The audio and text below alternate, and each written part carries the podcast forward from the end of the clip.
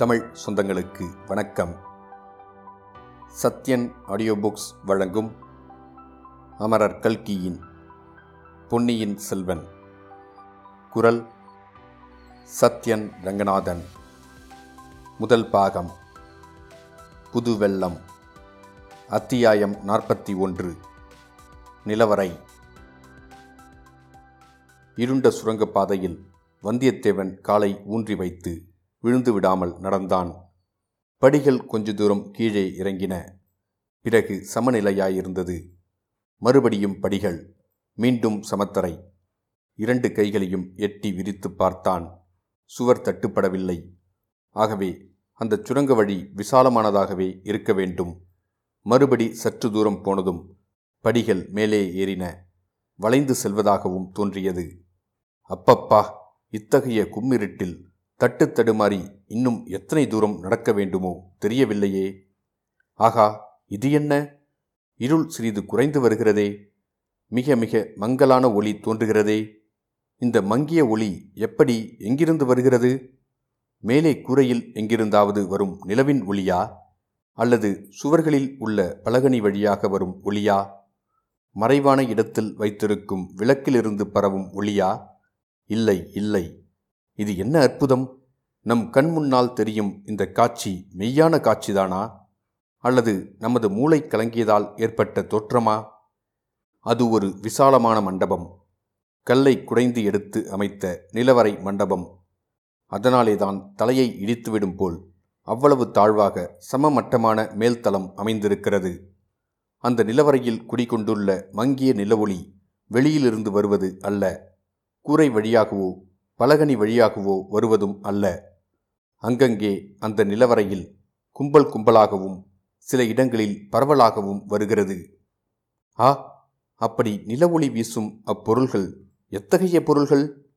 ஒரு மூலையில் மணிமகுடங்கள் முத்தும் மணியும் வைரமும் பதித்த மகுடங்கள் இன்னொரு பக்கத்தில் ஹாரங்கள் முத்து வடங்கள் நவரத்தின மாலைகள். அதோ அந்த வாயகன்ற அண்டாவில் என்ன? கடவுளே! அவ்வளவும் புன்னை முட்டுகளைப் போன்ற வெண்முத்துக்கள் குண்டு குண்டான கெட்டி முத்துக்கள் அதோ அந்த பானையில் பளபளவென்று மஞ்சள் வெயில் வீசும் பொற்காசுகள் இதோ இங்கே குவிந்து கிடப்பவை தங்கக் கட்டிகள். தஞ்சை அரண்மனையின் நிலவரை பொக்கிஷம் இதுதான் போலும். தனாதிகாரி பழுவேட்டேரரின் மாளிகையொட்டி இந்த இருள் மாளிகையும் அதில் இந்த பொக்கிஷ நிலவரையும் இருப்பதில் வியப்பில்லை அல்லவா? அம்மம்மா இந்த நிலவரைக்குள் நாம் வந்து சேர்ந்தோமே. பாக்கியலட்சுமியும் அதிர்ஷ்ட தேவதையும் சேர்ந்தல்லவா நம்மை இங்கே கொண்டு வந்து சேர்த்திருக்கிறார்கள்? எப்படிப்பட்ட அதிசயமான அபூர்வமான ரகசியத்தை நம்முடைய முயற்சி ஒன்றும் இல்லாமலே நாம் தெரிந்து கொண்டோம்? இதை எப்படி பயன்படுத்துவது? பயன்படுத்துவது அப்புறம் இருக்கட்டும். இங்கிருந்து போவதற்கே மனம் வராது போலிருக்கிறதே. இங்கேயே சுற்றி சுழன்று கொண்டிருக்கலாம் போல தோன்றுகிறதே. இங்கேயே இருந்தால் பசி தாகம் தெரியாது. உறக்கம் அருகிலும் அணுகாது. நூறு வருஷ காலமாக சோழ நாட்டு வீர சைன்யங்கள் அடைந்த வெற்றிகளின் பலன்கள் எல்லாம் இங்கே இருக்கின்றன. நவநிதி என்று சொல்வார்களே அவ்வளவும் இங்கே இருக்கிறது. குபேரனுடைய பொக்கிஷத்தையும் தோற்கடிக்கும் செல்வக் களஞ்சியம் இங்கே இருக்கிறது. இதை விட்டு எதற்காக போக வேண்டும்? வந்தியத்தேவன் அந்த நிலவரையை சுற்றி சுற்றி வந்தான். ஒரு மூலையில் கிடந்த மணிமகுடங்களை தொட்டு பார்த்தான். இன்னொரு பக்கத்தில் கிடந்த இரத்தின ஹாரங்களை கையில் எடுத்து பார்த்தான். அவற்றை போட்டுவிட்டு இன்னொரு பக்கம் சென்று செப்பு பானையில் நிறைந்திருந்த முத்துக்களில் கைகளை விட்டு அலைந்தான். வேறொரு பானையில் கையை விட்டு பொற்காசுகளை அள்ளிச் சொரிந்தான். ஒரு மூலையில் தரையில் பளபளவென்று ஏதோ பரவலாகச் ஜொலிப்பதைக் கண்டு அங்கே சென்றான். முதலில் என்னவென்று தெரியவில்லை. பிறகு குனிந்து உற்று பார்த்தான். ஐயோ ஆண்டவனே அது ஓர் எலும்புக்கூடு. ஒரு காலத்தில் சதையும் இரத்தமும் தோளும் ரோமமும் மூக்கும் முகமும் கண்ணும் காதுமாக இருந்த மனித உடலின் எலும்புக்கூடு.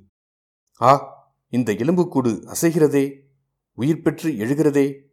பொற்காசுகளைப் போலவே சத்தமிடுகிறதே? நமக்கு ஏதோ செய்தி சொல்ல எழுந்திருப்பதாய் காண்கிறதே? வல்லவரையனுடைய உடம்பிலிருந்து ஒவ்வொரு ரோமமும் குத்திட்டு நின்றது. தனக்கு பைத்தியந்தான் பிடித்துவிட்டது என்று நினைத்தான். சீச்சி எலும்புக்கூடு எழுந்திருக்கவில்லை. அதற்குள்ளே இருந்து ஒரு பெருச்சாளி ஓடி வருகிறது. நம் கால் மீது விழுந்து ஓடுகிறது. ஆம் இப்போது பார்த்தால் எலும்புக்கூடு தரையிலேதான் விழுந்து கிடக்கிறது. ஆனால் அது நமக்கு ஒரு செய்தி சொல்கிறது என்பது உண்மை. ஓடிப்போ இங்கே தாமதியாதே. நானும் உன்னைப் போல் உடல் படைத்த மனிதனாயிருந்தேன். இங்கு வந்து அகப்பட்டு கொண்டேன். இங்கேயே மாண்டு மடிந்தேன். இப்போது எலும்புக்கூடாக கிடக்கிறேன். ஓடிப்போ என்று அது நம்மை எச்சரிக்கிறது. இங்கிருந்து உடனே தப்பிச் சென்றோமோ பிழைத்தோம். இல்லாவிட்டால் அதோ கதிதான். அந்த மனிதனுக்கு ஏற்பட்ட கதிதான். வந்தியத்தேவன் அந்த நிலவரையிலிருந்து வெளியேற எண்ணினான். ஆனால் வெளியேறும் வழிதான் தெரியவில்லை. வந்த வழியை கண்டுபிடிக்க முடியவில்லை. நிலவரையின் ஓரமாக எங்கே போனாலும் இருள் என்னும் பூதம் வாயை பிளந்து கொண்டிருந்தது. கீழே பார்த்தால் அதல பாதாள படுக்குழியாக தோன்றியது. ஏறி வந்த படிக்கட்டு எங்கேயோ ஓரிடத்தில் இருக்கத்தான் வேண்டும். அதை கண்டுபிடிக்க வந்தியத்தேவன் மேலும் முயன்றான். தேடித் தேடி அலைந்தான். அப்படி அலையும்போது ஓரிடத்தில் சுவர் ஓரமாக ஒரு குப்பல் தங்க காசுகள் கிடப்பதை கண்டான். அந்த குப்பலின் மீது ஏதோ வலை பின்னியது போலிருந்தது. உற்று பார்த்தபோது அக்குவியலின் பேரில் சிலந்தி வலை கட்டியிருப்பதாக தெரிந்தது. சிலந்தியின் வலை அவனது சிந்தனையை தூண்டியது. பெரியோர்கள் மண்ணாசை பெண்ணாசை பொன்னாசைகளை சிலந்தி வலைக்கு ஒப்பிட்டிருக்கிறார்கள். வலையை விரித்து கொண்டு சிலந்தி காத்திருக்கிறது. எங்கிருந்தோ பறந்து வந்து ஈ அதில் அகப்பட்டுக் கொள்கிறது. பிறகு சிறிது சிறிதாக சிலந்தி ஈயை இழுத்து விழுங்குகிறது. மூன்று வித ஆசைகளும் அப்படித்தான். மனிதன் வழி தவறிச் சென்று அந்த ஆசை வலைகளில் விழுந்து அகப்பட்டுக் கொள்கிறான். அப்புறம் மீள்வதில்லை. மண்ணாசை பெண்ணாசை பொன்னாசை ஆகிய மூன்று ஆசைகளின் இயல்பையும் அன்று ஒரே நாளில் நாம் அனுபவித்தாகிவிட்டது. நந்தினி என்னும் பழுவூர் இளையராணி தன்னுடைய வலையில் நம்மை அகப்படுத்த பார்த்தாள். பழைய வானர்குல ராஜ்யத்தை அடையலாம் என்னும் மண்ணாசையும் காட்டினாள் கடைசியாக இங்கே இந்த பயங்கரமான பொன்னாசை பூதம் நம்மை அடியோடு விழுங்க பார்க்கிறது. முதல் இரண்டிலிருந்தும் தப்பினோம். இந்த மூன்றாவது அபாயத்திலிருந்தும் தப்ப வேண்டும். நமக்கு எதற்காக இந்த வம்பெல்லாம்? ராஜ்யம் எதற்கு? செல்வம் எதற்கு? பெண்களின் கூட்டுறவுதான் எதற்காக? வானத்தை கூரையாக பெற்ற அகண்டமான பூமியே நமது அரண்மனை. யாதும் ஊரே யாவரும் கேளிர் என்று பண்டை தமிழ்நாட்டு பெரியோர்கள் சொல்லியிருக்கிறார்களே. எல்லா ஊரும் நம்முடைய ஊர்தான். எல்லா மனிதர்களும் நம்முடைய உறவினர்கள்தான். ஊர் ஊராக போக வேண்டியது. புதுவெள்ளம் பொங்கி வரும் நதிகளையும் புதிய இலைகள் தளிர்த்து விளங்கும் மரங்களையும் பல வர்ண பட்சிகளையும் மகான்களையும் மயில்களையும் மலைகளையும் மலைகளின் சிகரங்களையும் வானத்தையும் மேகத்தையும் கடலையும் கடல் அலைகளையும் பார்த்து கழிக்க வேண்டியது. பசிக்கு உணவு கிடைக்கிற இடத்திலே உண்ண வேண்டியது. உறக்கம் வந்த இடத்தில் உறங்க வேண்டியது. ஆகா இதுவல்லவா இன்ப வாழ்க்கை? எளிதில் கிடைக்கக்கூடிய இத்தகைய ஆனந்த வாழ்க்கையை விட்டுவிட்டு தொல்லைகளும் சூழ்ச்சிகளும் ஆசைகளும் அபாயங்களும் நிறைந்த வாழ்க்கையை ஏன் மேற்கொள்ள வேண்டும்? எப்படியாவது இந்த நிலவரையை விட்டு இப்போது வெளியேறிவிட்டால் போதும். பிறகு இந்த இருள் மாளிகையையும் தஞ்சாவூர் கோட்டையையும் விட்டு வெளியேறிவிட வேண்டும். பின்னர் இத்தகைய தொல்லைகளில் என்றைக்கும் அகப்பட்டு கொள்ளவே கூடாது. ஆகா கதவு திறந்து மூடும் ஓசை மறுபடியும் காலடி ஓசை. இன்றைய இரவின் அதிசயங்களுக்கு முடிவே கிடையாது போலும். அதிசயங்களுக்கும் அளவில்லை பயங்கரங்களுக்கும் எல்லையில்லை. இம்முறை வெகு தூரத்திலிருந்து அந்த காலடி சத்தங்கள் கேட்டன. இரண்டு பக்கங்களிலிருந்தும் வருவதாக தோன்றியது. வந்தியத்தேவன் காது கொடுத்து கவனமாக கேட்டான். பொக்கிஷ நிலவரையில் நாலு புறமும் சூழ்ந்திருந்த இருளை கிழித்து கொண்டு பார்ப்பவனைப் போல் உற்று பார்த்தான். சிறிது நேரத்திற்கெல்லாம் அவன் எதிர்பார்த்தது போலவே அபூர்வமான காட்சியை கண்டான். கூத்து மேடையிலிருந்து மிக தொலைவிலே உட்கார்ந்திருப்பவனுக்கு மேடையில் தோன்றும் காட்சிகள் எப்படி இருக்குமோ அப்படி இருந்தது வந்தியத்தேவன் அப்போது கண்ட காட்சி. அவன் அச்சமயம் இருந்த இடத்துக்கு உயரமான ஓர் இடத்தில் தொலைதூரம் என்று தோன்றிய தூரத்தில் அது நடந்தது. கூத்து மேடையின் ஒரு பக்கத்திலிருந்து ஒரு தீவர்த்தி வந்தது.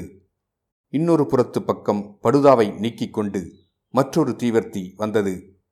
தீவர்த்திகள் இரண்டும் நெருங்கி நெருங்கி வந்து கொண்டிருந்தன. ஒரு தீவர்த்தி வெளிச்சத்தில் இரு நெடிய கரிய உருவங்கள் தெரிந்தன. இன்னொரு தீவர்த்தியின் ஒளியில் மற்றும் இரு உருவங்கள் காணப்பட்டன. அவற்றில் ஒன்று நெடிய கம்பீரமான உருவம் மற்றொன்று சிறிது குட்டையான மெல்லிய வடிவம். இருதரப்பு உருவங்களும் ஒன்றையொன்று நெருங்கி வந்து கொண்டிருந்தன. வந்தியத்தேவன் மேலும் கண்விழிகள் பெதுங்கும்படி உற்று பார்த்து அந்த உருவங்கள் யாருடையவை என்பதை ஒருவாறு தெரிந்து கொண்டான். இடது பக்கத்திலிருந்து வந்த இரு உருவங்கள் மதுராந்தகத்தேவரை அழைத்துச் சென்ற கந்தமாறனும் காவலனும் வலதுபுறத்திலிருந்து வந்த உருவங்கள் பெரிய பழுவேட்டரையரும் அவருடைய இளையராணி நந்தினி தேவியும் இந்த இரு கோஷ்டியாரும் சந்திக்கும்போது என்ன நடக்கும்? ஏதாவது விபரீதமாக நடக்குமா? அல்லது ஒருவருக்கொருவர் வழிவிட்டுவிட்டு சாவதானமாக போய்விடுவார்களா? வந்தியத்தேவன் அந்த பரபரப்பில் மூச்சுவிடுவதை கூட நிறுத்தி கொண்டு அத்தனை கவனமாக பார்த்து கொண்டிருந்தான். இரு கோஷ்டியாரும் சந்தித்தார்கள். அவர்கள் தடுமாறி தயங்கி நின்றதிலிருந்து இரு சாராருக்கும் அச்சந்திப்பு வியப்பையும் திகைப்பையும் அளித்திருக்க வேண்டுமென்று தோன்றியது. ஆனால் விபரீதம் ஒன்றும் நேர்ந்துவிடவில்லை பழுவேட்டரையர் கந்தமாறனை பார்த்து ஏதோ கேட்டார். அதற்கு கந்தமாறன் ஏதோ விடை சொன்னான். கேள்வியும் விடையும் என்னவென்பது வந்தியத்தேவனின் காதில் விழவில்லை. பிறகு பழுவேட்டரையர் கையினால் சமிஞ்சை செய்து சுரங்க வழியின் படிக்கட்டை சுட்டிக்காட்டினார். கந்தமாறன் அவரை பணிவுடன் வணங்கினான். வணங்கிவிட்டு படிக்கட்டில் இறங்கினான். அவனுக்கு பின் கையில் தீவர்த்தியுடன் வந்த காவலனை பார்த்து பழுவேட்டரையர் ஏதோ சமிஞ்சை செய்தார். அவனும் மறுமொழி சொல்லாமல் ஒரு கையினால் வாயை பொத்திக் கொண்டு வணங்கினான். பிறகு கந்தமாறனைத் தொடர்ந்து படிக்கட்டில் இறங்கினான். பழுவேட்டரையரும் இளையராணியும் இடது பக்கம் நோக்கிச் சென்றார்கள். நிழலாட்டத்தையும் பொம்மலாட்டத்தையும் ஒத்த மேற்கூறிய நிகழ்ச்சிகள் எல்லாம் சில கண நேரத்தில் நடந்துவிட்டன. இவ்வளவும் சுரங்க வழியில் இறங்கும் படிக்கட்டின் அருகில் நிகழ்ந்தன என்பதை வந்தியத்தேவன் கவனித்து கொண்டான். ஆகா நாம் வழியில் எங்கும் நில்லாமல் இந்த நிலவரையில் வந்து சுற்றி சுழன்று கொண்டிருந்தது எவ்வளவு நல்லதாய் போயிற்று? நாம் மட்டும் அந்த இரு கோஷ்டிக்கும் நடுவில் அகப்பட்டு கொண்டிருந்தால் நம் கதி என்னவாகியிருக்கும்? ஏதோ அந்த மட்டுக்கும் பிழைத்தோம். தப்பித்துக் கொள்ள வழி என்ன? கந்தமாறன் மதுராந்தகத்தேவரை அழைத்து வந்த சுரங்க வழியில் திரும்பிச் செல்கிறான் என்பதில் ஐயமில்லை. அந்த வழியிலிருந்து நாம் சிறிது விலகி இந்த பொக்கிஷ நிலவரைக்கு வந்திருக்க வேண்டும். இப்போது கந்தமாறன் போகும் வழியை தொடர்ந்து சென்றால் எப்படியும் வெளியேறும் வாசலை கண்டுகொள்ளலாம். பிறகு ஏதேனும் உபாயம் செய்து தப்பிக்கலாம். அப்படி அவசியம் நேர்ந்தால் கந்தமாறனிடமே உதவி கேட்கலாம். இல்லாவிட்டால் அவனையும் அந்த காவலனையும் ஒரு கை பார்த்துவிட்டு தப்பிச் செல்லலாம். எனவே கந்தமாறனை இப்போது பின்தொடரலாம். முதலில் தீவர்த்தி வெளிச்சம் நிலவரைக்கு அருகில் வருவது போலிருந்தது. வந்தியத்தேவன் மூச்சை பிடித்து கொண்டு நின்றான். பிறகு அவ்வெளிச்சம் அகன்று செல்வது போலிருந்தது. அதற்குள் வந்தியத்தேவன் சுற்றும் முற்றும் பார்த்தான். அந்த நிலவரைக்குள் பிரவேசித்த படிக்கட்டு எது என்பதை அறிந்து கொண்டான். அதன் வழியாக கீழே இறங்கி மீண்டும் மேலேறினான். தீவர்த்தி வெளிச்சத்தை விட்டுவிடாமல் அதிகமாகவும் நெருங்காமல் காலடி ஓசை கேட்காதபடி மெதுவாக அடி வைத்து நடந்து சென்றான். வளைந்தும் நெளிந்தும் சுற்றியும் சுழன்றும் ஏறியும் இறங்கியும் சென்ற அந்த சுரங்கப்பாதையில் நாமாக இருளில் நடந்து வழி கண்டுபிடித்து போவது எவ்வளவு அசாத்தியமான காரியம்? வாழ்க கந்தமாறன். அவன் இப்போது தன்னை அறியாமல் நமக்கு செய்யும் உதவிக்கு எப்போது என்ன கைமாறு செய்யப் போகிறோம்? அதற்கு ஒரு சந்தர்ப்பம் அவ்வளவு சீக்கிரத்திலேயே கிடைக்கும் என்று வந்தியத்தேவன் எண்ணவே இல்லை. சுரங்கப்பாதையின் முடிவு வந்துவிட்டது. எதிரில் ஒரு பெருஞ்சுவர் தெரிந்தது. அதில் ஒரு வாசலோ கதவோ இருக்கும் என்று யாரும் கருத முடியாது.